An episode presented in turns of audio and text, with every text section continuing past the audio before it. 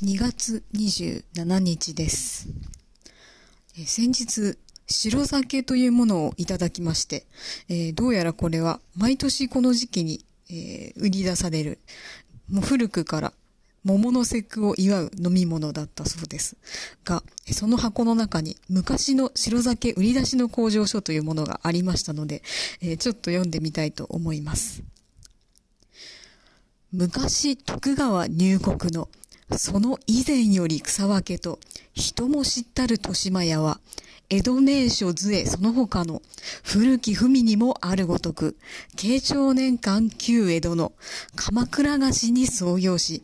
慶安元年徳川の三代将軍家光公御代の栄ともろともに盛大極めし当時より連綿続く数百年その評判の白酒はご諸行型をはじめとし世間一般ごひいきを受けたる元はその品の世に類いなき家電にて自ら言うもおこながらすなわちこれが自慢の白酒。下戸の殿方ご婦人やお子供様は申すに及ばずたとえ上後のお方でもちょっと一杯召すときは目元ほんのり桜色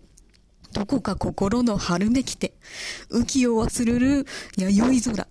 ひなの節句を当て込みに、今年も売り出しいたしますれば、栄東栄東お求めを、ひとえに願い立てまつります。だそうです。えー本当はね、なんかお手本のね、音声聞きたかったんですけど、動画に落ちた、あ、なかったんですよね。検索したんですけど。えーというので、えー完全に創作だと思われる売り出しでした。えーちょっと早いですが、良い桃の節句を。